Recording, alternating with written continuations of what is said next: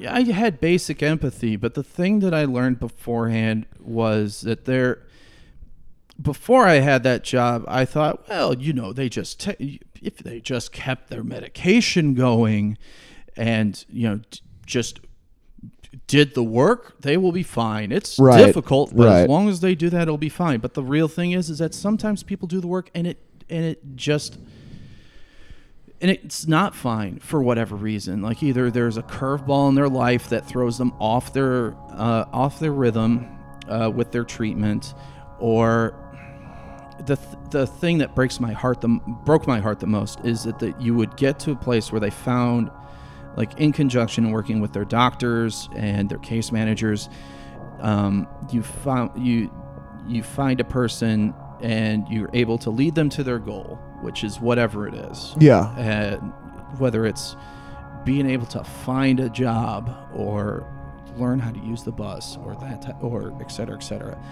And then because they grew a tolerance to their medication, their symptoms are back and they have to start all over again. Right. And all the doctors have to figure out, okay, in this drug cocktail, what needs to be increased and what and how, and then deal with the symptoms of that. And it feels like it's starting all over again. And that just breaks my goddamn heart.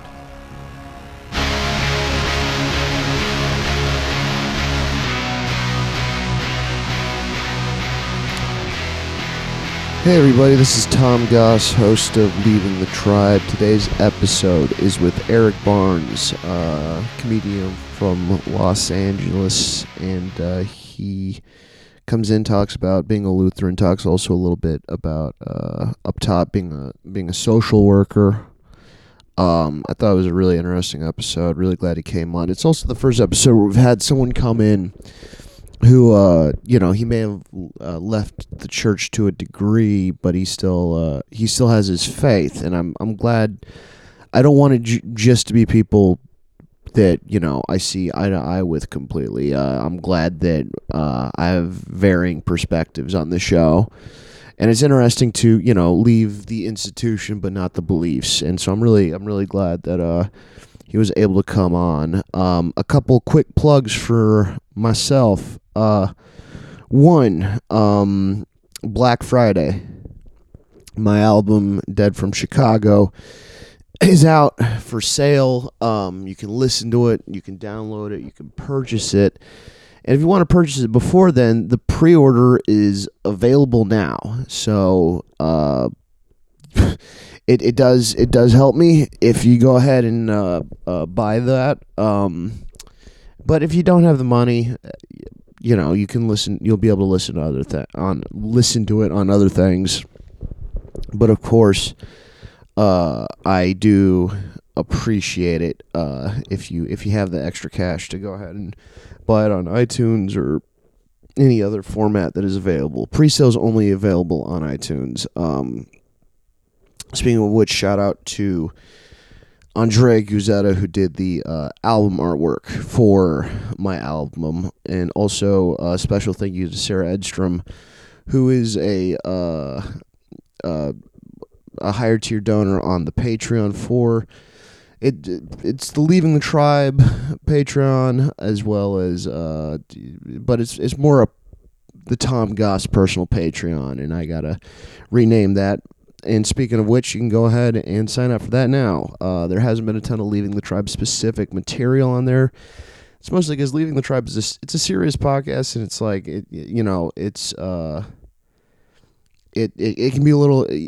it's a big emotional investment. So I haven't done a ton of that on the Patreon yet, but I have every week released some sort of podcast. A lot of them are lighter, not all of them. We had a pretty intense one. If you like the intense, we've had a couple of those.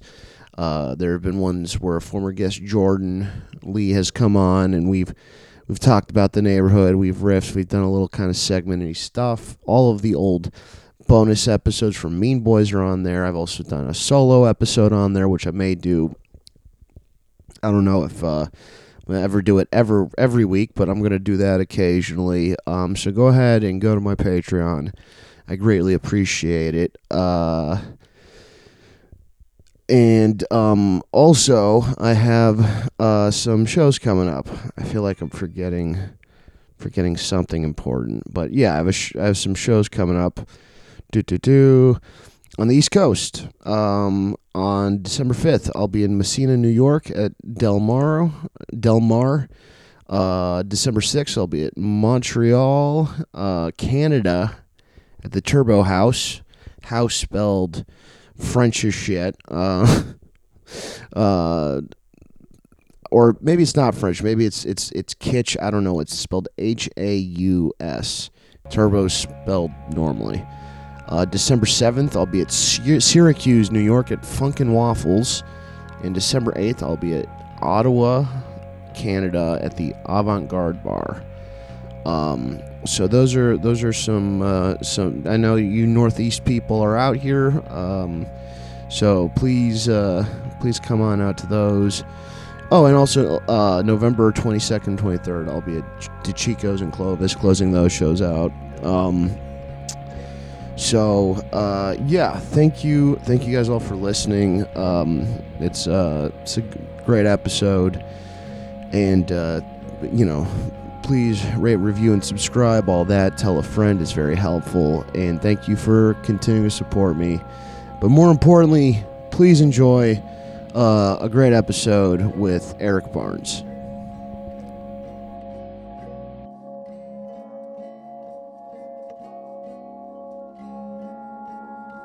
This is me talking, and I am talking into the microphone. Yeah, no, I think, all right. I think we're good. Eric Barnes, man, how you doing? What an intro! Natural transition. We're gonna keep the first 5 minutes of whatever the fuck that was. Probably not, but that's okay. Yeah, I am perfectly fine with that. I'll edit it. There you go. I'll edit it on good old GarageBand, like we were talking about. Yeah. I'm hanging in there. You know, it's getting to be the lean times of the year out here in Los Angeles. I know. We were just talking about that, looking for more work and stuff, and it's great to have opportunities that are like, we're liking this, but we'll table this till January. Right. Like, fuck. Yeah. Okay. Well, I can't pay my rent in potential. Right. So that's no good. Yeah. No, it can be a nightmare. And we were talking about earlier how the city just vacates. Yeah. During December. It's wonderful. On one hand. Yeah. Are you from LA? I'm from Ohio, dude. You're from Ohio. Yeah. Holy shit, when did you move here? I moved here 10 years ago this month. Actually, 10 years ago yesterday. Where in Ohio? I grew up in Toledo. Okay. Yeah. I've been there. Yes, you have. I've at least driven through there. Yeah, it's Diet Detroit. Detroit. Yeah, it's 20 minutes from Detroit, and we have, the same problems, just lesser. Yeah. Than the Ohio's, from my understanding, in terms of like crime and stuff like that, is kind of or just like the government giving a shit. It can be kind of a nightmare, huh? It can be. I mean, it's been over 10 years since I lived there, so things may have changed. But I grew up in the suburbs, so it wasn't affecting us. Yeah, we were in our safe little havens as opposed to the actual city. Did you move here for comedy or? Yeah. What happened was I just loved comedy so much, loved performing it. But, growing up in Toledo where there was a Jeep plant and everything like that, it was like, yeah, the arts are fine for after 5 p.m. Yeah. And all that. But you got to get a real trade and a real job. Right. And that's what was instilled in me for so long. And it kind of just attached itself. Even when I went to college, I got into video production, even though I wanted to be in front of the camera, because I thought, well, behind the camera, that's a trade, right? Being a cameraman, and that's a full-time thing that will last forever. And in other places that aren't LA, it can be. I found out that's not true. Really? Because after college, I moved to Cincinnati, lived there for 2 years, couldn't get a job in like a local news station or anything, so I worked as a social worker for the mentally ill. Really? For the time being, yeah. I was a community living specialist. Okay. So folks that would come out of the hospital, depending on what their needs were, because some just had crazy depression or some were schizophrenic. Yeah, I would just visit them throughout whatever their contract was. Like sometimes it was daily, sometimes it was every other day. Make sure they got their meds, or if they were high functioning, like teach them, okay, we're going to learn the bus system so you can go to wherever you need to be. Yeah. Or something as simple as, hey, let's keep your apartment clean, or let's learn not to just randomly yell at people. Yeah. And that was 2 years of that. But then I moved to Orlando, Florida. Did you enjoy? Yeah. Sorry, yeah, I'm just curious about that. Did you enjoy doing that? There's a reason I'm not doing it anymore. Yeah, it takes a toll on you, doesn't it? And that's the reason why is I enjoyed it when it was working, but as you know, it takes a lifetime and a lot of coordinating parts in order for a person to be able to live with their symptoms and not have their brain betray them. Right. And it can be it's very difficult. And the thing that was frustrating is looking back on it now, I had no formal training in any of this type of thing. Oh, really? I was just hyped. All you needed was a college degree. Was this in Ohio or California? This was Ohio. Okay. Yeah. This was in Cincinnati, Ohio. All I needed was a college degree and empathy. And I had both of those. So, but, you know, you would get to, you can't control a person because they're a fully grown adult. Right. And it just, it was just a lot of burnout. It didn't pay particularly well. Yeah. And that's another factor. And it just, it was a system that is beneficial and necessary, but could have used more support from the community at large. But that's the thing, is that we as Americans tend to look at the mentally ill as something. It's like, well, we'll put them in this pocket and just ignore that pocket forever. Yeah. And that was very disheartening, and I just couldn't, and I wasn't built for it. You can tell if you're built for it or not. And I don't. That I wasn't. Do you think there are many people who are built for it? Because you have to have empathy in order to be good at that job, I think. And if you have empathy, it's going to rip your fucking heart out. That's the thing, is that it needs there. In my opinion, hopefully things have changed, because this is like this is 2007. Yeah.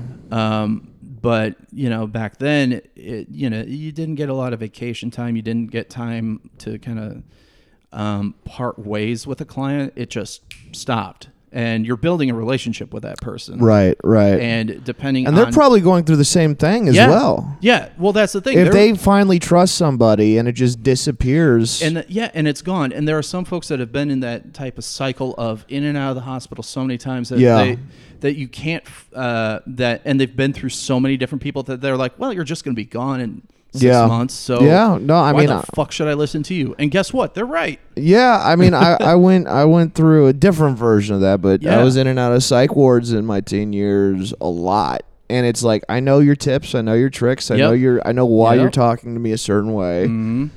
And it won't. We can't be friends, but we can be friendly. In 3 days to 2 weeks, or longer on rare occasion, it won't matter. Yeah. You won't see me again unless I come back, and then I can just kind of stiff arm you the whole way to the end zone, and exactly. And it's frustrating. It is a difficult. It's also difficult because I feel like and I didn't know this about you that you did that. Well, we don't know each other. We don't. I really I know you. I mean, I've seen you around. Yeah. But the most we've talked is when we did Unpops together. Todd Brown show. That's right. And that's the most I've gotten to know you. And same. I thought you were a cool dude. Oh, stop. But yeah, no, I mean that's I like it's difficult because now that I haven't been hospitalized and you were working with people outside of the hospital. Yeah, they would come out and that's the thing. It was such a wide range of things. Like I was working with nonviolent offenders. Yeah. To violent offenders. Right. And it was just, there was just a guy that was like heavily depressed, which he needed the help, but I would also work with an agoraphobic woman that just wanted to go to the library. Yeah. To a guy that was HIV positive, and I was the only person that he would talk to because, one, I was a dude and he would just yell at the women, and I could be able to if necessarily, physically defend myself if he were to, you know, snap. Right. We're not encouraged to do that, obviously. Of course, but just it's just fleeing. But you know, I've had a knife pulled on me, and, that's not fun. But and people have had. I had a client commit suicide as well. Fortunately, well, not fortunately, but he inhaled helium of all things in order to pass out and just leave. But that's the thing, is that it's like, man, I got a video production degree. What the fuck am I doing here? Yeah. How did you, and I know this isn't actually what we were going to talk about, that's all good, but man. I mean, this is something. Free-form conversation's my jam. Yeah. No, I mean, I think it's also, I feel like, there is a lot of, there's a lot of stigma around being a patient in that line of work. Yeah. And there's a lot of misunderstanding for people who do that kind of work. I mean, sorry. How did you, if you had a video production degree, how did you end up doing that? My friend's sister, there was a slot that needed to be filled, and I needed a job. Yeah, that's sort of what's it. And they recognized that I was a competent person that, had good people skills, which is key for something like that.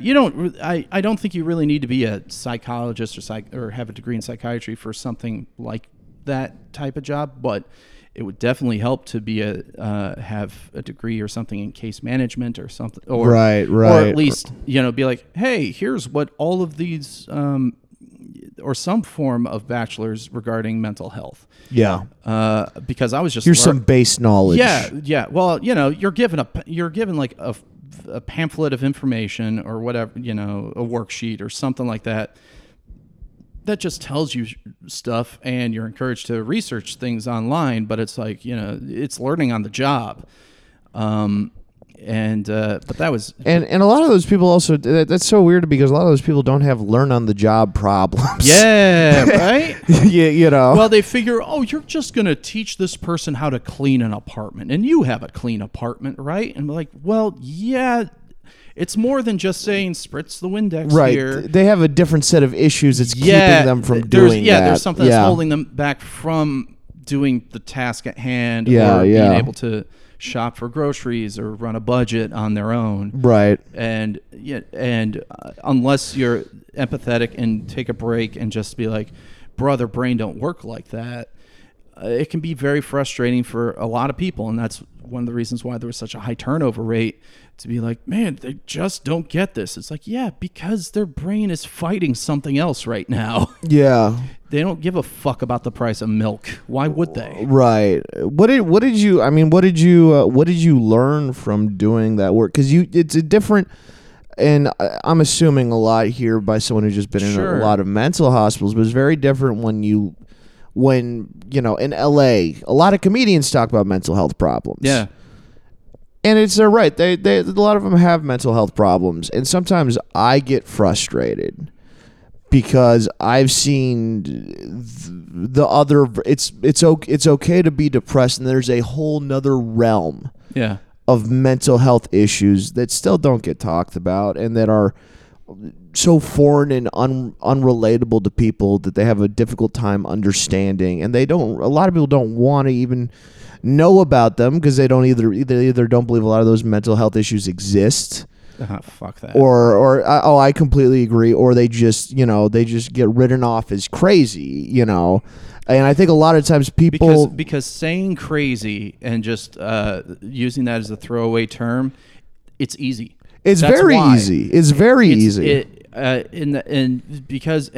Since you're able to just take a specific issue and throw it into that big pile, it becomes very dismissive, and that way we never have to talk about it. We don't have to address it, and therefore we don't have to be sad. Yeah, it's almost like when people see homeless people on the street or just people having mental health issues, they go crazy. It frustrates me sometimes. It's almost with the context of not a person. Yeah. And that's the worst. That a lot of times that's the subtext, but you're working with a lot of these people. Yeah.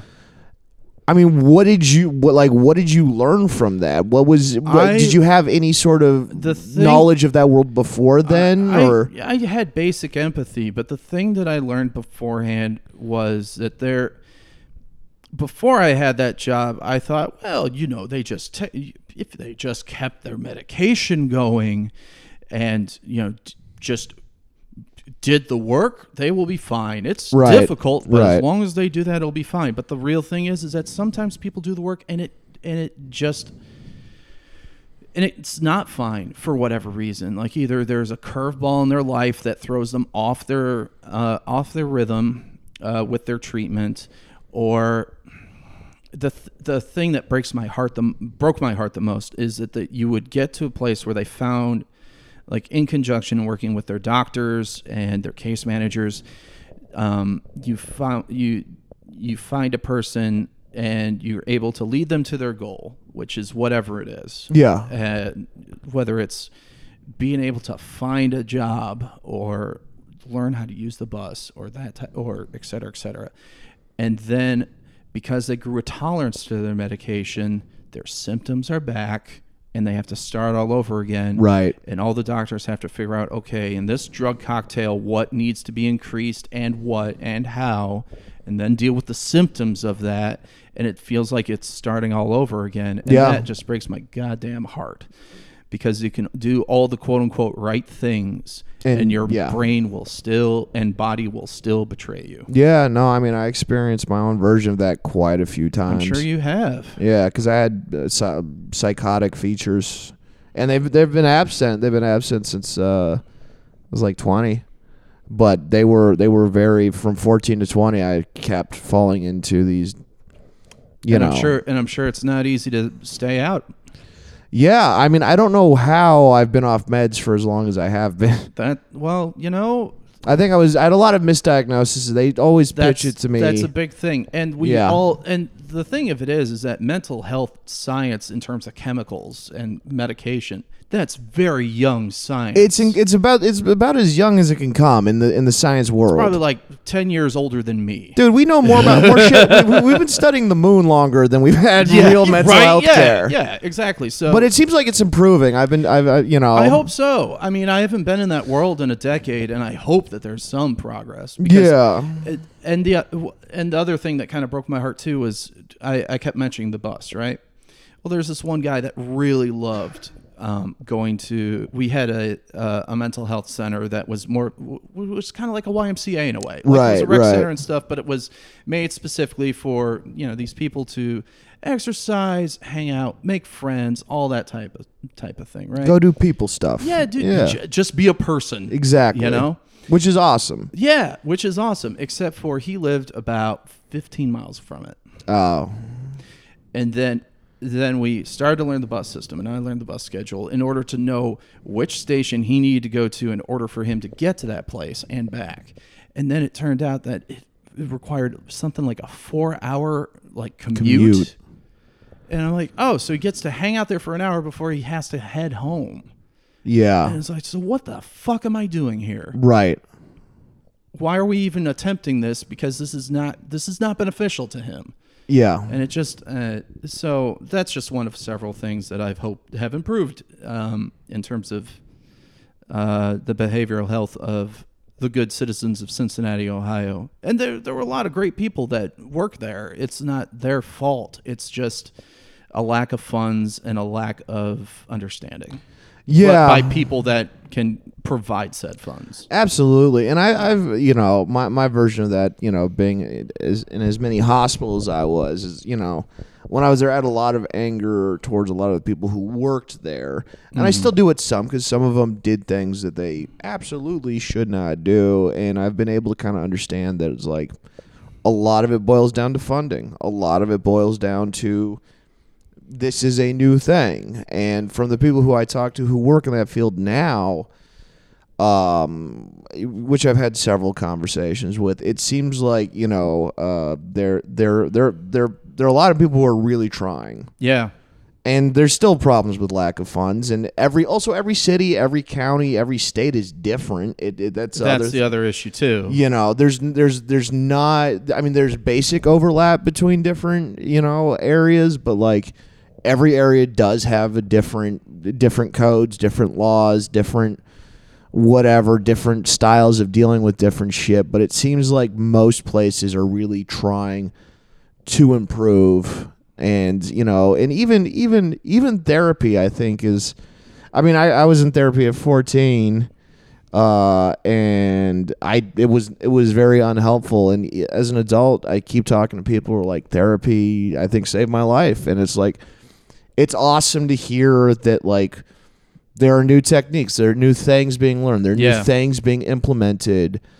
And sometimes you just have a fucking bad therapist. Yeah, sometimes you do. Sometimes you're in a fucking bad mental health hospital, or have the wrong case manager. They're there, but they're also advocate. Even the bad ones. You know what the bad ones will do, and I've said this before, but even the bad ones, they will keep you alive, and that's their job. That's what a mental hospital is for. Is you're at risk of dying, and you're supposed to go in, and they're supposed to keep you alive and get you back to a place where you will stay alive.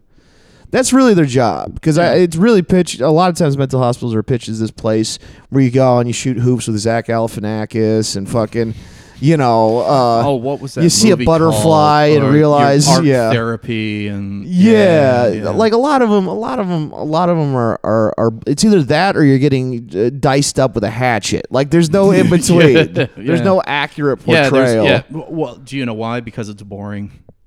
That's why it's boring to watch on television. It's boring to watch in a movie, because the real life shit is boring to the outsider, because it is internal work. It is internal work. Yeah.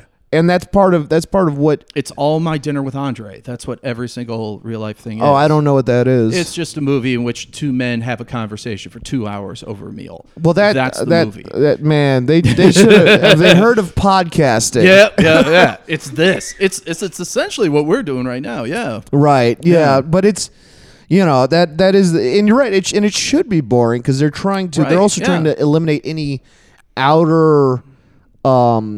Not substance, but any external forces, stimuli and all that. Anything that can distract you from calming down and figuring out a plan. Yeah, they're trying to cut as much of it out as possible, so you can really just kind of focus on you until you're okay enough, and not even okay enough to go back into the fucking chaos that is the world. Yeah. But you're right, and that's a great point, right? And it's such a simple point, but I never really thought of it that way.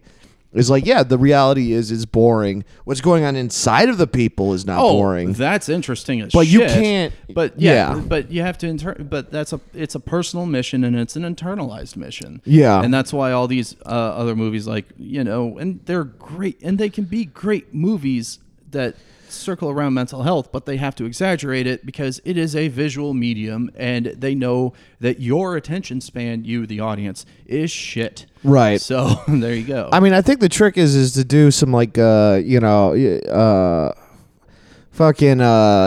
to do some almost like Johnny Got His Gun style of. Are you familiar with that? You look like someone who knows about Metallica. At least. Yeah. I definitely do look like a Metallica guy. I look like a roadie for Metallica. Right. Yeah, I'm built like a roadie for Metallica. But now, by the way, in 2019, not in the 90s. When modern Metallica. Modern Metallica. Yeah, like I get them their heart meds now. What? So why? What? Was there a specific moment where like this is too much? Or you're just like, Well, I knew that I wanted to be in entertainment in some fashion, of course. So I hear this voice, not an actual voice, but this little stirring within me that said, and I heard this in college. It was you're in the college sketch show. You're pretty good at this being funny thing. You probably should move out to L.A. and see what happens. So I said, great, moving to Cincinnati, the Hollywood of Ohio. Right. And that's when I took while I was a social worker for the mentally ill, I took a stand-up comedy class at the Funny Bone. Okay. In Cincinnati. Yeah. And by Cincinnati, I mean Newport, Kentucky, because that's where all the fun shit is. Uh-huh. And did pretty okay, you know, because it's a student show, for God's sakes. No, you did very well for the circumstances. I did very well for the student show. Great job. This really does show how low comic self-esteem is. It's like, you had a great set while you were young at comedy, and you're like, yeah, but it was bullshit. It was a fucking class. Like, well, I also bit the bullet, too, so I was like, yeah, that's guys. The hardest part. Like, that, you know, of course, like, if you went from that and being like, I'm fucking Richard Pryor, then that's arrogant.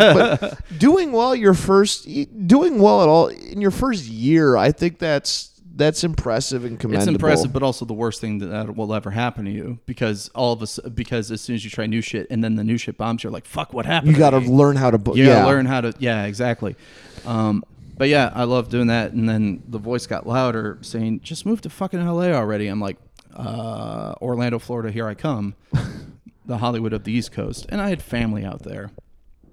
And then, I worked at WESH2 News just as an operations tech, like running remote control cameras, the soundboard, all that stuff, putting my degree to use, and did stand-up out there. And that's actually where I met our mutual friend, Nat Baymel. Okay, yeah, I love Nat. Nat's one of my best friends in comedy. We've known each other for, well, over 10 years now. Oh, wow, yeah. Yeah, and that's where we first bumped into each other, ran into each other at shows, didn't really cross paths aside from that. And that's when I was in my mid-20s, and it was shit or get off the pot time. Yeah. And the voice was loud, and I was like, I can't fucking ignore this anymore. So I sold and gave away 2/3 of everything I owned, packed the rest in my car. That car broke down, put a lease on a new car. Well, new in quotes, on a used car, and packed everything in there and drove from Orlando to here. You've been here ever since. I've been here ever since, yeah. Yeah. And look at me now. Yeah. But yeah, in my living room. in your living room. the Florida of the Los Angeles. Yes, the Florida of Los Angeles. I mean, I think Florida's dope just because you don't get judged for anything there. How can you? Exactly. That's why. Yeah, but I'll take it either way. It was a fine 2 years, but it wasn't. I needed to be out here, and of course, yeah. And amongst all the struggles and all that, I've had so many high, like very low moments out here, and some very big highs. But I wouldn't trade it for anything. It was all worthwhile. Yeah. Yeah. The good stuff was worth the struggle, and still at this point remains to be. That said, if you're willing to Venmo me, I wouldn't say no. What's your Venmo? At Eric-Barnes. Yeah. Eric-Barnes. Maybe somebody will. Maybe somebody will if they care to. At least I think that's what it is. No, yeah. Some other Eric Barnes is going to be real stoked. Yeah. At least some other Eric Barnes. Yeah. So the reason I brought you in, you mentioned to me you'd love to do it when you did Unpops, but you were raised Lutheran. Yes. And raised in the Lutheran church. I'll be honest, I really know nothing about Lutheranism. Is it Luther? Okay. Here's what I do know. I know that it was Martin Luther, right? Yes. Martin Luther was like, hey, you guys don't have it right, so he nailed different commandments to a door. The 95 Theses. Here's a quick, like, 5-minute version. Yeah. It originally was just Catholicism. Gotcha. Catholicism was Christianity. That's all it was. Martin Luther came along and said, you know, maybe priests could have wives, you know, all kinds of like different things. Chill out a little bit. You know, and at the time, Catholicism was focused on buying favor in order to get into heaven. Like, and Luther was like, I don't think that's how this works, because I think that, you know, with Christ's death comes grace, and grace is involved to anybody. You don't have to be a rich person to pay off your sins to assure that you're going to heaven. Yeah. So he put up the 95 Theses, nailed it on the wall. Don't ask me to name them because I never knew. And that was what was known as the Protestant Reformation. Uh huh. So there is Catholicism and Protestantism. Catholicism, you know how there's Roman Catholic, Orthodox Catholic, and so on, or, or you've heard of these things. Right. Well, with Protestantism, there's Lutheran, Presbyterian, Methodist, and so on, Episcopalian, and so on, because there was a Reformation within the Reformation, and all these other parts like spilled over. Gotcha. After Luther did what he did. Gotcha. Same how, you know, some cultures, you know, there's strict Catholics, and then there's a bit more of the Catholic on the lighter side. Right, right. The Lutheran Church and how it worships God and Jesus is not, because it is considered one of the first Protestant religions, is very much modeled like a Catholic Mass, but there are certain things omitted. You know, there's no priest. There's just a pastor. He's just a dude with a collar. He is a spiritual leader, but he's not deified. And people can pray to God directly. They don't have to pray through the pastor, or there's no pope involved and all that type of thing. It's sure. It's very DIY Christianity in a way. Gotcha. But it still has communion. It still has confirmation. There are still godfathers and godmothers and so on, much like the Catholic Church has. So that's how it's different. It's the more that's how it's different. It's the more relaxed version that's spilled over. I like to call it its diet Catholicism. Gotcha. Yeah, gotcha. You know. Yeah. So. Okay. You know what's funny is well, this is a whole other tangent, but that's fine. I heard someone else. He wasn't Lutheran. Maybe he was Presbyterian. Yeah. It's but not honestly. They're pretty much the same thing. They all kind of cloud around. But yeah, it's all Diet Coke. It's just mine happens to be feisty cherry, and theirs happens to be ginger lime. Right, you know, right. That's sort of what's happening. I met a guy at the room I run that is about to be nixed, but he was I think he was Presbyterian, but he was telling me, he was like, I think we split from the Catholics because of the kid diddling. And that was his theory, that it was secretly. I'm sure that there was all that was also in play on top of other things, but you know, all churches have their crimes. For sure. Yeah. You explaining that reminded me of that, and then I realized, like, this is not worth getting into. No. Well, that's the thing, is that while it is more widely known, and while there has been more whistleblowing and exposure of the Catholic Church, and probably it's a bit more enforced and prominent. Right. That's with all that said. There's still, you know, issues with pedophilia within all forms of religion as well. Right. It's just they're better at being quiet about it, and or they quietly just, you know, oh, that's what this guy did. Guess you're going to jail. Right. You know, as opposed to, well, I don't know. I think we could just move him to a different country. Right. It's not that powerful because there's no fucking pope. Yeah. There's less bureaucracy. No. By comparison. That makes sense. That makes sense. So I realized it was I don't know. It just reminded me of that. No, that's fine. I'm sure, for what it's worth, there were 95 of those things. One of them probably be like, no more kid diddling. I'm sure. Right. I'm sure that's number 89. Right. Or you know. It's number 69, actually. Nice. I'm a hack. What were your first memories of the Lutheran Church? It's been there since I was born, because my grandfather was a missionary turned pastor. So really? I'm a pastor's grandkid. So it was in your house. It was in my house. It was everything. My mom, like my grandfather and my grandmother were engaged for 6 years, and during those 6 years, after they got married, they were both missionaries in Colombia, and my mother was born in Bogota, and my aunts and uncles were born in New York and Chicago and Toledo. Yeah. That's sort of how everything popped up, and then in Toledo, that's where my mom met my dad, and thus here I am. Right. So yeah, it's been around ever since I've been around. For God's sakes, my grandfather baptized me. So it's just, it's always been a part of my life in some fashion. So there isn't even a first memory. It's just sewn into all of them. It's just been bolted in. Probably the biggest, it's ever since I was, I'm trying to think of the earliest memory in which it wasn't involved. And that's the thing, is that I always remember being at a shout out to Epiphany Lutheran Church in Toledo. I'm sure it's still there. Yeah. And being 3 years old and running around in the pews, you know, that's probably one of my earlier memories. And those are good memories. Yeah. You enjoyed it. I had generally a very positive experience, which I know is not the case for most. But that doesn't mean that I wouldn't say it's not the case for most. I would say I'd say there's a lot, but that's different than I don't know. I mean, it's also the people that typically have a good church experience don't really talk about it. And that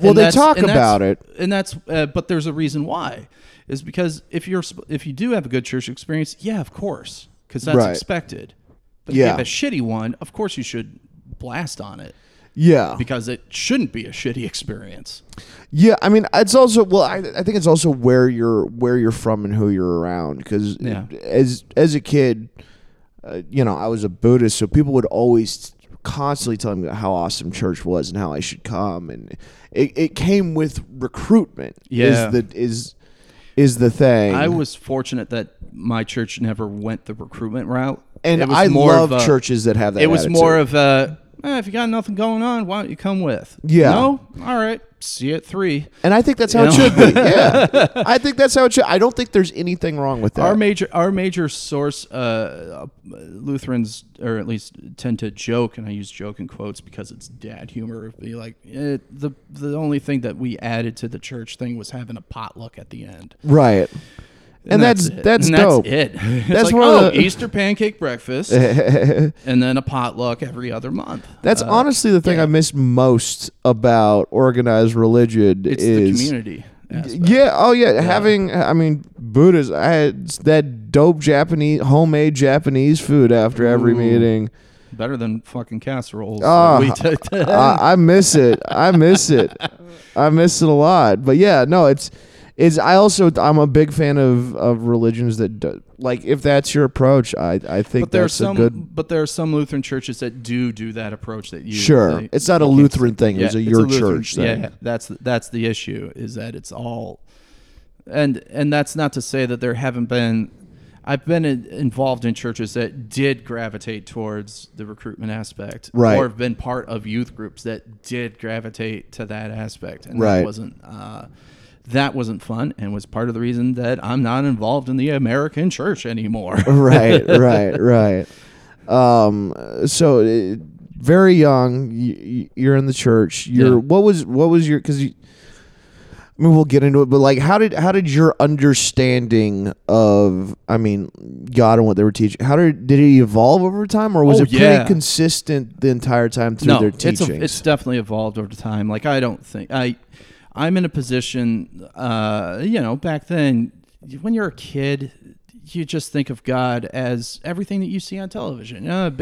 It's always a white guy, by the way, with a big beard, and he'll take care of everything and everybody, unless it's part of the Old Testament. Please ignore that. Right. But no. And over time, you read more, you understand more, and I got out of the bubble to read other things and study other religions, including Buddhism, and you kind of understand how a lot of religions crisscross with one another, how certain things, books of modern Christianity, and it's not taught like this anymore, because I see it more and more, forgets that the Bible is a book, and it's part of my act, so bear with me, I'm not going to go into it. But they forget that the Bible is an omnibus. It is a book of books, and they think all the books are chapters, which is not the case at all. It's just a series of books that were assembled by Constantine and from different dudes, from different people, different men. I should stress that. And the only thing that correlates them all is this concept towards God and this person that we dub Jesus. Yeah. And I'm in a position right now in which, do I believe Jesus exists? Yes. Do I believe God exists? Yes. Do I think it is a physical entity in the sky? No. Do I think heaven is a place where there's clouds and all that stuff? No. Do I think it's just being one with the universe and being one with everything that you've ever loved? Oh, definitely. Do I believe in a hell? Fuck no. I'm just rambling through. Yeah, no, you're fine. But yeah, and in terms of the whole Jesus, is Jesus a real person? Is Jesus God? Is Jesus worth anything at all? I'm at a point in my life right now in which that answer is, it doesn't matter. Uh-huh. And that's, I believe it to be true, but even if I am dead wrong, if you look at the acts of Christ, whether you see Christ as a character or as an actual historical account, it seems to be the teachings and the example that he set in the life that was recorded in Matthew, Mark, Luke, and John, the Gospels. Uh-huh. Looks like a good way to live for yourself and for the people around you. Sure. So even if it's bullshit, it's still a good life lived. Yeah. No, and that is yeah, minus the Old Testament. If you were to ask me that 10 years ago, I would have been very if I'm 36, spoiler alert. Uh-huh. If 36-year-old me told 21-year-old me what I'm saying right now, 21-year-old me would be so mad. Why? And all that. Well, because I bought in. I bought into this the concept of hell and all, and that everything in the Bible was. I was a fundamentalist. Because I was involved in youth groups and in Campus Crusade and all these other things in college that led me to that direction. And then it wasn't until late in college in which I realized that the Campus Crusade over at Ohio University was really just bubbling itself away from the world itself and not inviting certain folks and excluding certain people. And I'm like, well, that doesn't make any sense to me at all. That it was like, I can't, this can't be the way things are. Right. Was it off of sexuality or race or both? Well, it wasn't really race, at least not outwardly. Right. But sexuality, definitely. And that was the thing, is that Ohio University was my first exposure to outed gay people, or people who were proudly out, and that's when I come to realize, oh, they're just people. Were you? Because growing up in Ohio in the 90s in Toledo, it was not very gay friendly. No, I was called the F word many a times, actually. The very first time I learned about the concept of sex was being called a homo. Yeah. I did not know what straight sex was, but I was told what gay sex was. And that it was bad. And that it's like, that's the thing you do. And I'm like, I don't know what that means. So in closing, I'd like to thank the homosexual community for essentially teaching me what sex was. Right. At age 7. Or at least what it was for homosexual couples. Were you? So I mean, just out of, and you are now, regardless of the answer. But were you homophobic growing up in that environment? Yeah, yeah, well, of course, because that wasn't normal. That was what was sinful. Yeah, and that's the thing, is that even the non-religious folks were just homophobic, and I'll be like, oh, you're just being, stop, you're just gay, f you, theater fag, and all that stuff. I'm using that word for context. Please don't. You're quoting. Yeah. I'm quoting. So I apologize. The audience has a good understanding of what's coming from hate and what is contextualized. This is true, but I feel like I need to put a disclaimer. Absolutely. Because I'm an Ohioan. I try to be accommodating to straight people, to a ridiculous point, but only to straight people. So mean that's interesting. So you were taught that in growing up, and then you get to college. I should specify. Yeah, it was that type. The homophobia and all that was never taught to me by my grandparents or really old school Lutherans. Uh-huh. That was taught by like New Age, using Christianity as self-help type Christians. That was what was implanted, and even then, it wasn't outwardly hateful, but it still was. Well, they're not really people, right? Or we put them in the same category as other sinners, you know, like murderers, right? What? And that just made murderers anyway. or adulterers and all that type of stuff, because sin is a sin. It's even though bad. Sinful. It's whatever it was, it's bad. It's interesting how there's kind of there's two divides that I've kind of seen with them, and with just hate in general. There are people who it's like, oh, that thing is bad, but I have no reason to talk about it. Yeah. I have no reason to get involved if I see it. It upsets me, and it's bad, but it doesn't involve me, so I'm not going to touch it. And then there are people who actively try to harm. Right. Both are awful. Both are awful. I do think one is at least it's the lesser of the evils. It is the lesser of the evils, but the issue... Still evil. But the issue with saying, well, that's bad, but that's over there, is there could be someone around them that, and this is what happened a lot, that is a homosexual. That is not out about that. Oh, that's true. They're being talked about saying... That's true. Well, this is a bad thing. This is a bad thing, right? And they'd have to go, that's a good thing, because I don't want to get kicked out of my house. Yeah, of course, yeah. Yeah, so it's all awful. Also, Jesus never said shit about homosexuality. I'll say that right now. Yeah.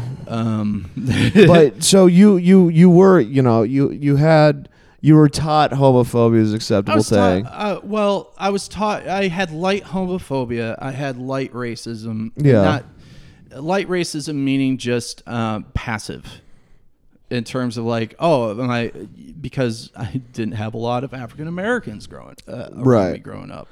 So, and I also, before you continue, I want to make it clear. A lot of this podcast is about who you used to be. It's not a reflection of who you are now. Yeah, exactly. And I just want to make that clear, because it's... And I think people get judged on who they used to be. And honestly, people who used to be something that they disliked and improved, that to me is so much... No one's perfect. So being able to admit, like, here are flaws I used to have, and here's how I progressed to becoming a person I like being is... a beautiful thing. But it's just so weird, because I never got this from my family members. It was just, growing up, the community around me. Yeah. In the sense of people didn't just flash the N-word around and all that, but it was more along the lines of, oh, there are two black guys walking on the same sidewalk as me, watch your wallet. Right. That type of bullshit. And it was the same with gay people. It's like, there's no gay people in Toledo, Ohio. Right. That's just something Hollywood threw out there. Yeah. Even though, looking back, there were people in my class that were clearly gay. Yeah. And bisexual, and so on. But we just never talked about it, and neither did they. Yeah. Because they were too scared. Of course. Yeah. So, yeah. So what changed? What changed on? You said it was going to college that kind of changed and opened your eyes. Yeah, it was no good liberal college. We got to protect our kids from that. No, it was going to college, and you have group projects, you meet new people and stuff, and you realize, oh, they're a lesbian, they're a this, and all this type of different sexualities. Different people with different upbringings from different parts of the world, even that I wasn't exposed to in my little suburban bubble. And then you realize how much you have more in common with them, and you kind of really reading the Bible and seeing, oh, there's a bit more universal thought in this than I was fed, right? And in terms of it's love your neighbor as yourself. It doesn't specify straight, white, or anything like that. There are no disclaimers. It's just a person that you're nearby. Done. Right. End of sentence. And I found that Campus Crusade was very... they just wanted to do their own little thing in this own little corner where nobody drank, nobody smoked, nobody did anything. Not to say that that drinking and smoking is an important part of a person's life. Do whatever the hell you want, but the fact that there was that stigmas were attached to anything outside of that group, fuck that. And a dear friend of mine, who was also in Campus Crusade, he and I just were both like, this isn't how this is supposed to go.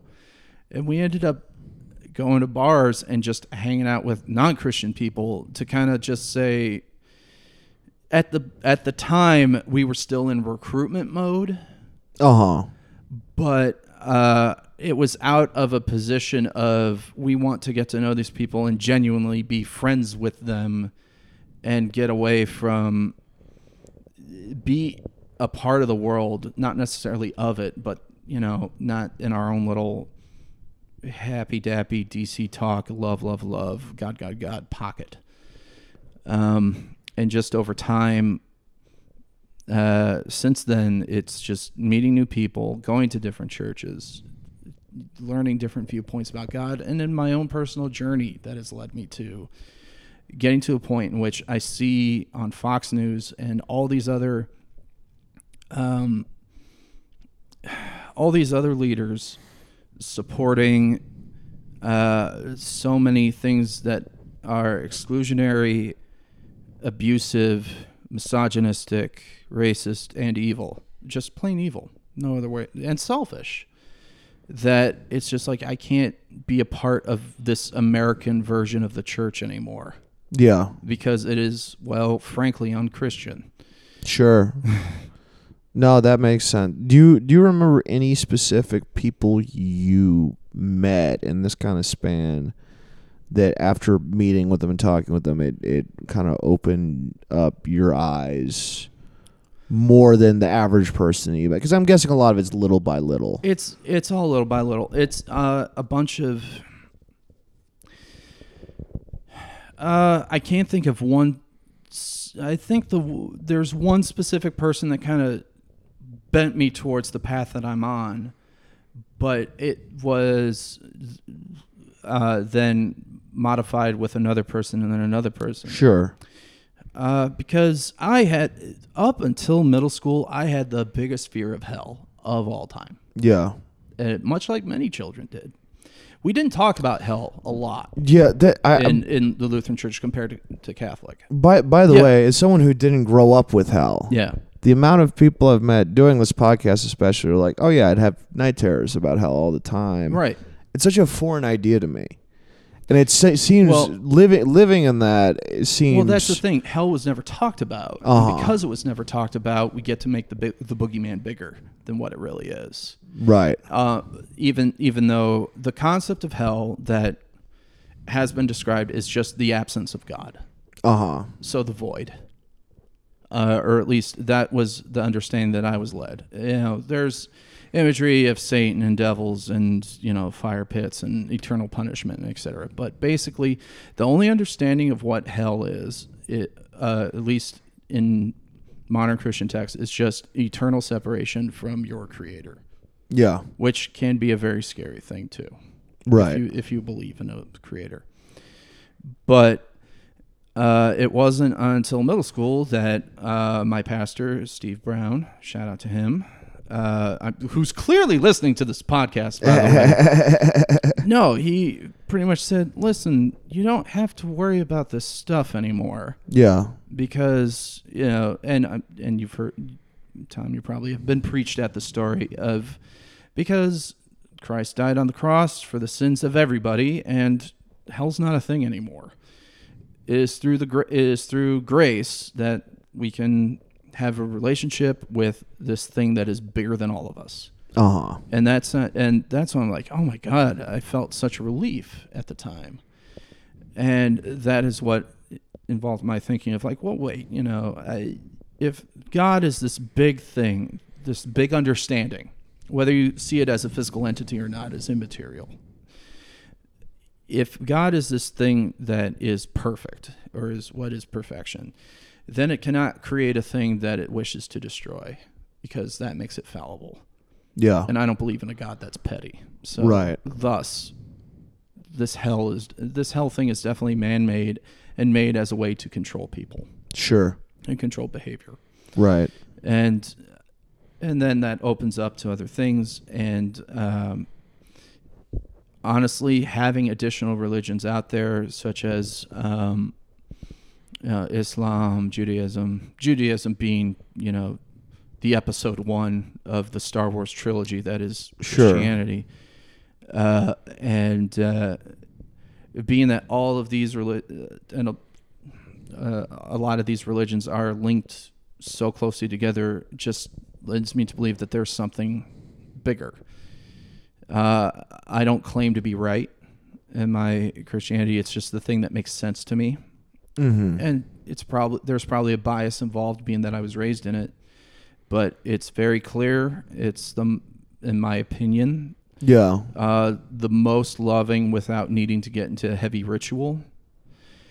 And leaves yourself, and like I said before, whether you believe in Jesus or not, it's just, it seems like a good solid model to be a good solid human. Yeah, no, there. I mean, there's some dope stuff said, and you know, by that's the too casual way to phrase it. I don't care.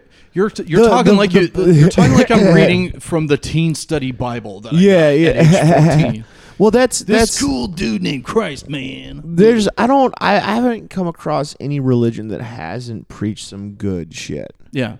And I think my biggest struggle with religion is not the religion, it's not having faith. It's how the people get manipulated. And how are they manipulated? It's by other people. By other people. Yeah.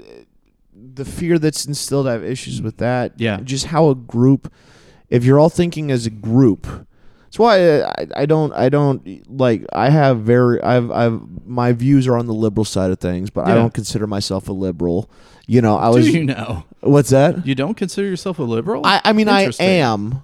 Okay. I have liberal views. I don't like saying I am a this. I see. I have a big issue. You're very anti-label. I'm incredibly, which is a label in and of itself. I realize. Right. I have far more.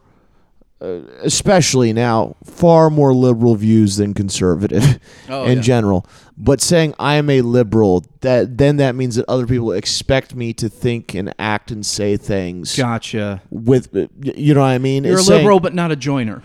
Exactly. I got it. If that makes sense, same. I'm a Christian, but I'm not a joiner either. Right. And that's what's interesting. And I mean, pretty much the reason you left the church is you still had the faith, but basically you saw like, hey, this is turning into things that I think are actually antithetical to the things I believe and the things that that I am preached about. Yeah. And that, I mean, that takes some, I'm guessing it was, did you do it very gradually, or was it scary, or was that? I still feel sort of that I am, in a way, isolated. Because in the comedy community, religion is typically frowned upon, and rightfully so in so many ways. So when people realize, oh, hey, that's Eric Barnes, he likes Jesus, they have preconceived notions of what I am, and thus it shuts me out sometimes. Right. And it's the same on the opposite end of the spectrum of like, oh, you know, if I were to ever go to a church function with a friend or something like that, like, he's a comedian. He's a comedian. Well, he's a comedian, or, you know, he's not a real Christian, or right. or whatever qualifier they like to use. So I end up kind of stuck in the middle most of the time. But fortunately, I've been able to establish some great relationships on both sides of the coin, that they kind of realize that, oh, he's just his own person.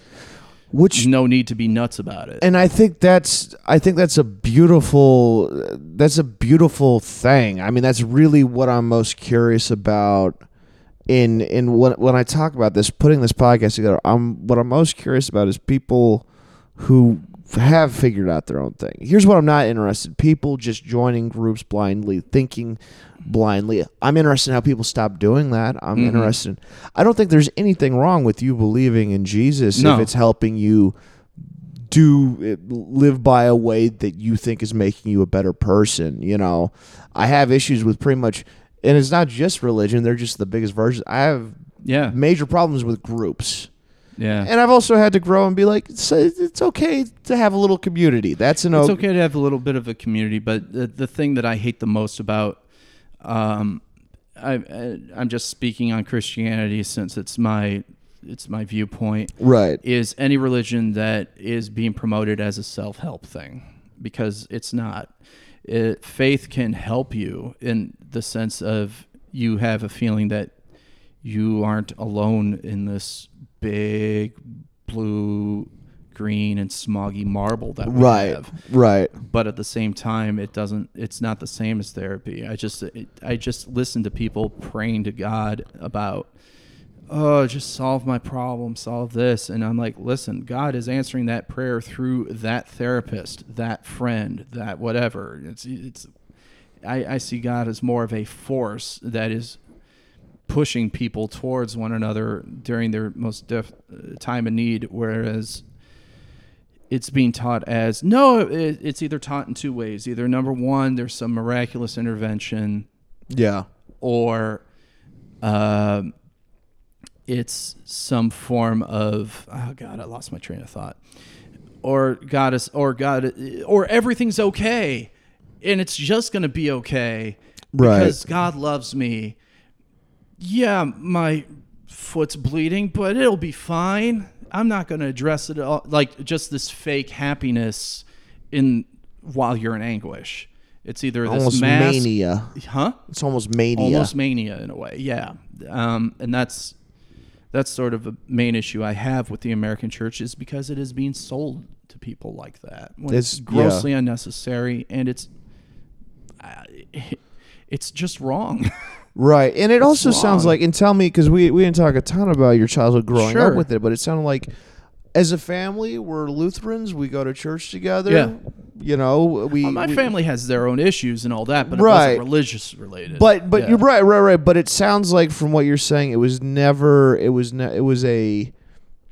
a thing that we're devoted to, but we're have a casual attitude towards our very strong devotion, if that makes sense. Yeah. Well, my parents are both very educated people, and they preached education. Yeah. Almost as much as they preached God. And so when I was a youngster, they would give me books on apologetics. They would give me theology books. They encouraged me to read the Quran and all that. I think that's wonderful. Yeah. Well, the reason why is because they didn't want, if I were to be a person of their faith, I have to express that doubt and try to eliminate that doubt. And the only way to eliminate that is to be exposed to alternate thinking. Yeah. Or alternate Christian thinking. Like, Dietrich Bonhoeffer is much different than Henry Nguyen. Henry Nguyen was a Catholic. And just learning about the history, learning how, yes, religion is a structure that was put together, and the Bible isn't God-breathed. It's a series of stories and accounts, and some of which could be true. Some of which are just poems, and how it was just pieced together by mankind, and how it used to be a separate book, and they just decided, well, why don't we put all these things together? And sometimes the agendas behind the reason of putting all those things together aren't the best agendas, but we make do with what we have. Yeah. I do. It's not that I had an easy breezy childhood, but at least from a religious perspective, both of my parents, while they were strict Christians, if anything, they've evolved along with me. Oh, really? Yeah. No, they live in Florida, but they hate the fact they're surrounded by all these Trumpers. And their last church when they were in Toledo had was they went to an Episcopal church, actually, because same thing. They just decided to not drink Diet Coke Feisty Cherry anymore and decided to switch to Ginger Lime. Yeah. And in switching to Ginger Lime, they ended up with a lesbian leader of the church community, and a member of their choir was trans. So it was a tolerant church. It didn't all it the, very much all was the issues that yes, you had right. weren't yeah. Yeah, exactly. So, you know, it's not that they were hateful of the of these people before, but they weren't too 100% exposed, and thus right. all of a sudden they were, and thus they're like, yeah, these laws are fucked. Yeah. And so on. So and it wasn't a it wasn't like a dramatic turn like in a movie, because nothing is, but it was, and it's not like that they were both like, you know, well, we're going to the black gay bashing rally later. Right. But it was more that those problems, now that they were involved in a community with those people, became more exposed right. To them. And thus, they wanted to help their neighbors out. They had a window with the chance to grow, and they did. Yes. Yeah. Yeah. Exactly. So, right. Yeah.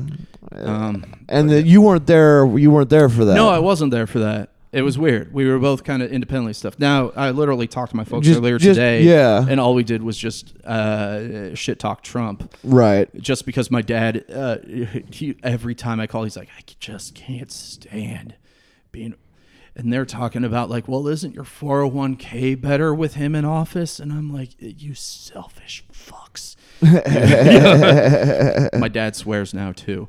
It's a lot well, he always changes. Had, but we, you know, they didn't reveal. My dad has always swore, but he never swore until I was like in my 20s. Right. So it was at least not around me. Yeah. It was weird. I mean, here's a question for you, because you left because, you know, it seemed like the churches were intolerant. You kept yep. all of your values from the church, but you left. I kept the values from my faith. Sure, but I didn't. But I left organized. I left organized religion at this point. I guess, technically speaking. But if you found a church in a community that met all of, you know, all of the beliefs from your faith, would you rejoin it? Yeah, I probably would. And I'm sure that they are out there, but out here in Los Angeles, they're kind of extreme here. They're very extreme here. That's the issue. And they lean, the vast majority of the churches out here in LA, save for a handful that I just haven't attended, truth be told, are that type of Christianity that I was talking about that I can't stand. The self-help bubbling and exclusive. Yeah. But there's some like I've heard good things about Church of the Valley out in Van Nuys, and I think it's called, I don't remember what it's called because it sounds like the most generic name of all time, but like Holy Christ Church or Holy Church of Christ, you know, right out here that probably have some. Oh, there was a reason I didn't go to that one. Never mind. I don't even remember what the reason was, but I remember being by it. Yeah. The people there were fantastic. It was the leader that was. They didn't preach a wrong thing, but it wasn't enough, and I guess I have too high of a standard. I don't think not for a high standard, yeah. I don't think for your own personal. You're never going to find a quote unquote perfect church anyway, so that's a big issue. But yeah, I probably would if everything met my expectations and I was in a position in life to just go and not have to. I kind of yearn for that community again, but then again, I'm finding a lot of that community through non-believers. Right. Just not. Just differently. Yeah, I mean I don't know. It's very different. I do think. I'm glad you accepted that non-answer I gave. Well, I think it's also confusing. I also, and this is just personal. It comes to the ideas of faith or growth or whatever it may be. You know, personally, I'm pretty. I personally have a pretty nihilist view, and I think a lot of people hear the word nihilism and they mistake it. Are you telling me that a person that was on a podcast which had the catchphrase "fuck everything, God is dead" is a nihilist? Tell me more. I don't know. I mean, we joked we're a nihilist podcast. I know. But I don't really think we were. I also get frustrated because I think people who. I think there's a big difference between nihilism, cynicism, and depression. Yeah. And I think cynical people and depressed people a lot of times claim it as nihilism when that's not what that is, you know. Nihilism's the big indifference. It's not even I'm putting words in your mouth. I'm sorry. Yeah, I don't think it's not even and they're to a degree. Nihilism is I think it's the ultimate approach from letting. It's the ultimate. I let go. Yeah. Everything else is you know, Christianity is you're clinging to God. Islam is you're clinging to Allah. You know, you're trying to cling to heaven. You're trying to cling to hell. You're trying to cling to money. There's deities today. Mm-hmm. Some people are clinging on to Instagram. Disney Plus. Right. Yeah. You know, and I think the only true way to find any joy is to take all of that and go, it's gone. Mm-hmm. And I think getting to that point does require levels of cynicism and depression. Yeah. But I think there's a golden tunnel that allows you to build your own worth from the world around you once you've reached it, if that makes sense. And I think that's the difference between nihilism, cynicism, and depression. But I would say counter to that, you say cling to God, cling to Allah, and all that, which is very true. Yeah. But what if God clings to you? I don't know what that means. What that means is that you try to you get to a point in which you don't believe that anymore. Uh-huh. And all that.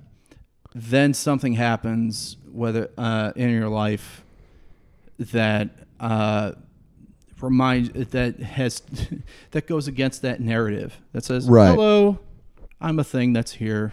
You thought I wasn't real, but I guess I was. Ha ha, fooled you again." Uh huh. And that's sort of where I'm coming from, in the sense of I'm in a position where.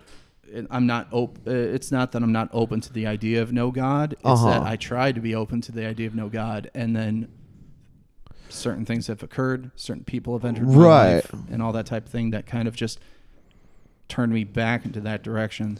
So yeah, there are people that cling onto the thing aggressively, and because they cling onto that thing aggressively, it becomes something you're dependent on. Right. And something that leads to frustration and unhappiness, and not just for you, but for everyone around you. Right. But then you know, if you let go and pardon the hack bumper sticker, but if you let go, let God, sometimes just shit happens and you're like, fuck, I guess there is something bigger than myself out there, even though I don't think there may be. Yeah, and I think, but I also... Sorry. No, it's fine. Sorry, just a second. They're sending the maintenance guy up. I didn't think that they would send anyone tonight. I thought he was off like an hour ago. This is the water that's coming out of my faucets. Gotcha. And we still don't have hot water, so I was just telling them, and they're like, he's going to be up in a minute. I don't know when he's going to be here. Gotcha. What time? No. I appreciate. We're wrapping it up, right? Yeah. We're wrapping it up. What time's your meter? It's not till 5:45. Okay. So we got a little bit of time. But we just found out the maintenance guy's coming up. Yeah. So we might keep it. We might start wrapping it up here. Sorry, it might be a little bit shorter this week, but I'm happy to talk about this shit again. Because, Because I do think that there is value to nihilism in the way that you have defined it. Right. And I'm not trying to preach against it, but I'm just letting you know from my life and from my perspective, there is an idea of clinging to God or clinging to an idea, but there's also the idea of there's also the instance in which you let go of the idea, but the idea just comes back and attaches it to yourself. Right. And I don't think there's anything wrong with that. No. I don't think having faith in God, I don't think having faith, like all that stuff, I don't think it's inherently bad. I think it could be a good thing. Yeah. And I think there's like also anything else, but like anything else, it could be corrupted by the wrong people. Exactly. And I think everyone has a different, in order to be the best version of yourself, you have to find a kind of a vessel and a ideology to you personally, and figure out what is the thing that keeps me going, what is the thing that makes me stronger, what is the thing that will help me achieve what I want to be as kind as I need to be, all of those things. But I don't think you need God to do that. I don't think you do, but I think for some people they do. For individuals, it can help people. But I also don't need God in order to have those mores and those morals. I see God as something outside of that. I can see God as something that can influence, but I don't see it as, well, I'm a good person because I believe in blank. Right. And I also don't think that the one thing, if I could tell non-believers of any faith, is the worst insult that you can give to a person that does have a faith is saying, well, I'm glad you found something, or that it is good for you, because that just feeds into the idea that we are that we have a faith because we are weak, or that we have a faith because we needed something, that there was something missing, which I don't think that's when it comes to a concept like God, it's either there or it's not. Sure. And it's not a question of really, for someone that does believe in something bigger than itself, it's not a pat on the head, good for you type thing. Because it's just like, I didn't cause that thing to happen. Or at least we're not of that mentality. And I can understand from an outside perspective that it looks like that. But it's not. But it helps bring you happiness. Oh, no. It's brought me peace. It's also brought me a lot, just but as valuable. It's not no, happiness and peace are two different things. They're very, but it's just as valuable. It's just as valuable. I think happiness and peace are something that gets intertwined, just like cynicism and nihilism. Sure, yeah. So, no, that makes sense. Yeah.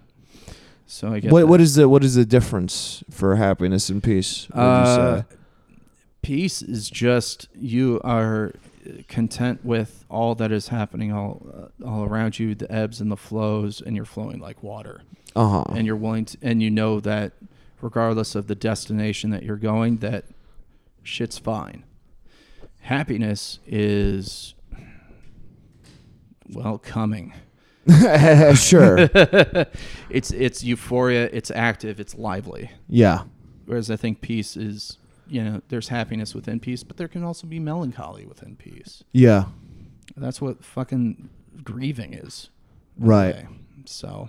No, that makes a lot of sense. What the fuck do I know? I'm just an unemployed redhead. Well, yeah.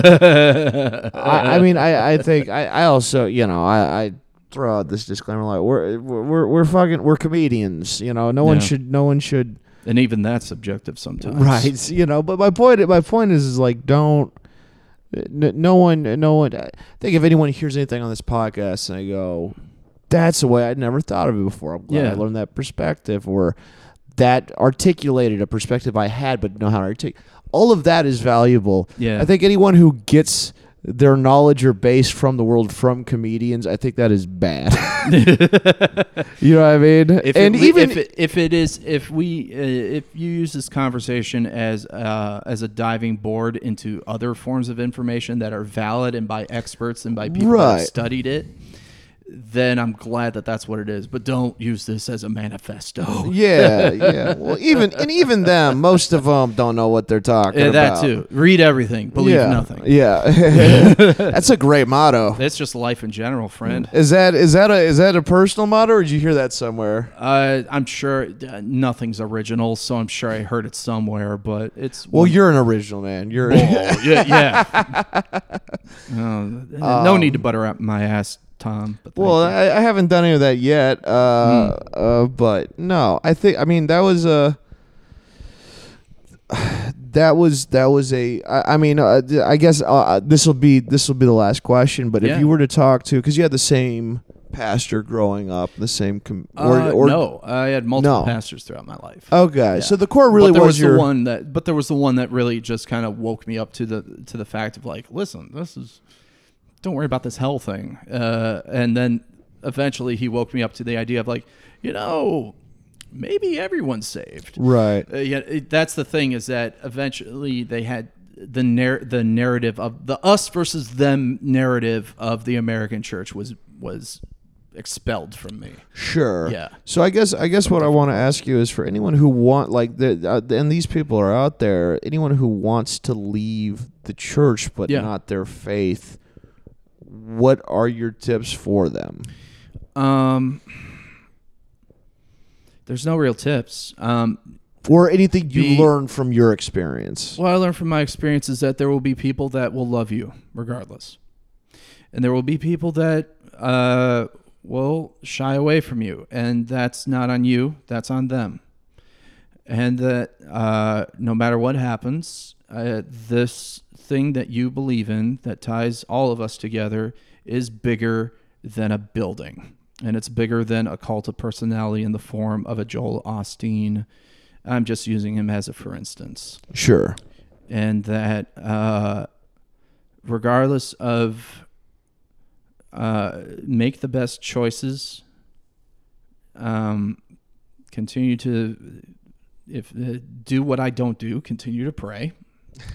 And but know that this thing that is bigger than ourselves, that's bigger than everything else, gives a shit. Yeah. And from then on, it's all gravy, man. Just keep reading the stuff Jesus said and apply it, and fucking learn some shit from people that aren't you. Yeah. That's what I would tell them, because you will find some very rewarding and very lasting and very loving friendships. Yeah, through that. Well, yeah, no, I think that was great. It's interesting. I'm in a similar. I feel similarly. I'm not, but I still believe in a lot of Buddhism, and I'll even occasionally pray. Yeah. It's on very rare occasion. I'll even do Buddhist prayers, but I'm not Buddhist anymore. Yeah, I don't sit down and traditionally pray anymore. I do like very quick ones, but I just see prayer as a conversation, and then since that conversation is with something that knows me in and out and knows when I am and am not speaking to it, that the formality is unnecessary. And sure. It's through at least that's what the example was with Christ. You can have formalized conversations, but you can have little bits of text messages here and there. Right. But yeah. Yeah. This was great, man. I'm really glad you did the show. I'm really glad I did too, man. On top of you were a great person to talk to. On top of that, I do want other people who still have faith but left the church.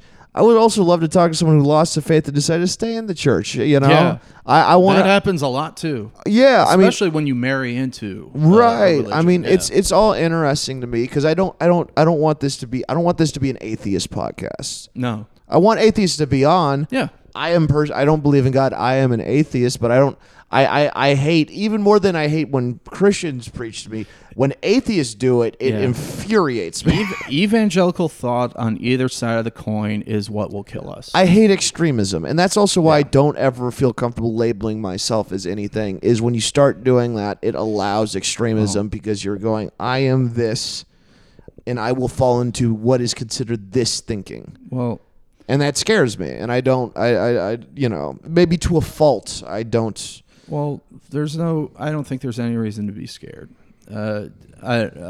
Being concerned, being aware, so you can make the right choices for yourself. That's different. Mm-hmm. But in terms of, fear, I don't know whether this will be helpful or not. Probably not. But all I know is this: is if there is a God out there, if there is something bigger than both of us put together, a force that started all this crazy randomness that occurred, if it is there, it gives a shit, and it gives a shit about you, and hopes for nothing but the best for you, but gave you this wonderful problem of free will to do what you please. But in the end, when we're all taking the dirt nap, that comes for everybody. But just know that peace will follow, whether it's the great peace of it just stops or the great peace of whatever the fuck comes next. Yeah. Where can the people find you? That was a great way to end. I want that. Oh, that's a great summary of what you were trying to say. Thank you. But I mean that, Tom, definitely. So. Oh, I get. You know what? You know what it is. I get uncomfortable when people are talking about people or things loving me. It makes me uncomfortable. Okay. That was what the reaction. Okay, so you realize from now on, every time I see him, I'm gonna say, "I love you, Tom." You know, I might get a little squirrely around you. I won't make you uncomfortable. No, you're fine. You can do deal. It. You can do it. But if you wish to be uncomfortable, please follow me on Twitter at Eric W. Barnes. Read my shit that I write on Bunny Ears. Come see me either do stand-up or improv or do some fucking show at the UCB Theater in Los Angeles or any place. I have no brand loyalty to a theater. But yeah, you can learn everything I do through there. Watch Wrestling, Pro Wrestling. I do commentary for that. Again, Twitter at Eric W. Barnes, ERIK WBARNES. Thank you so much, Tom. Yeah, thank you for coming on the show, man.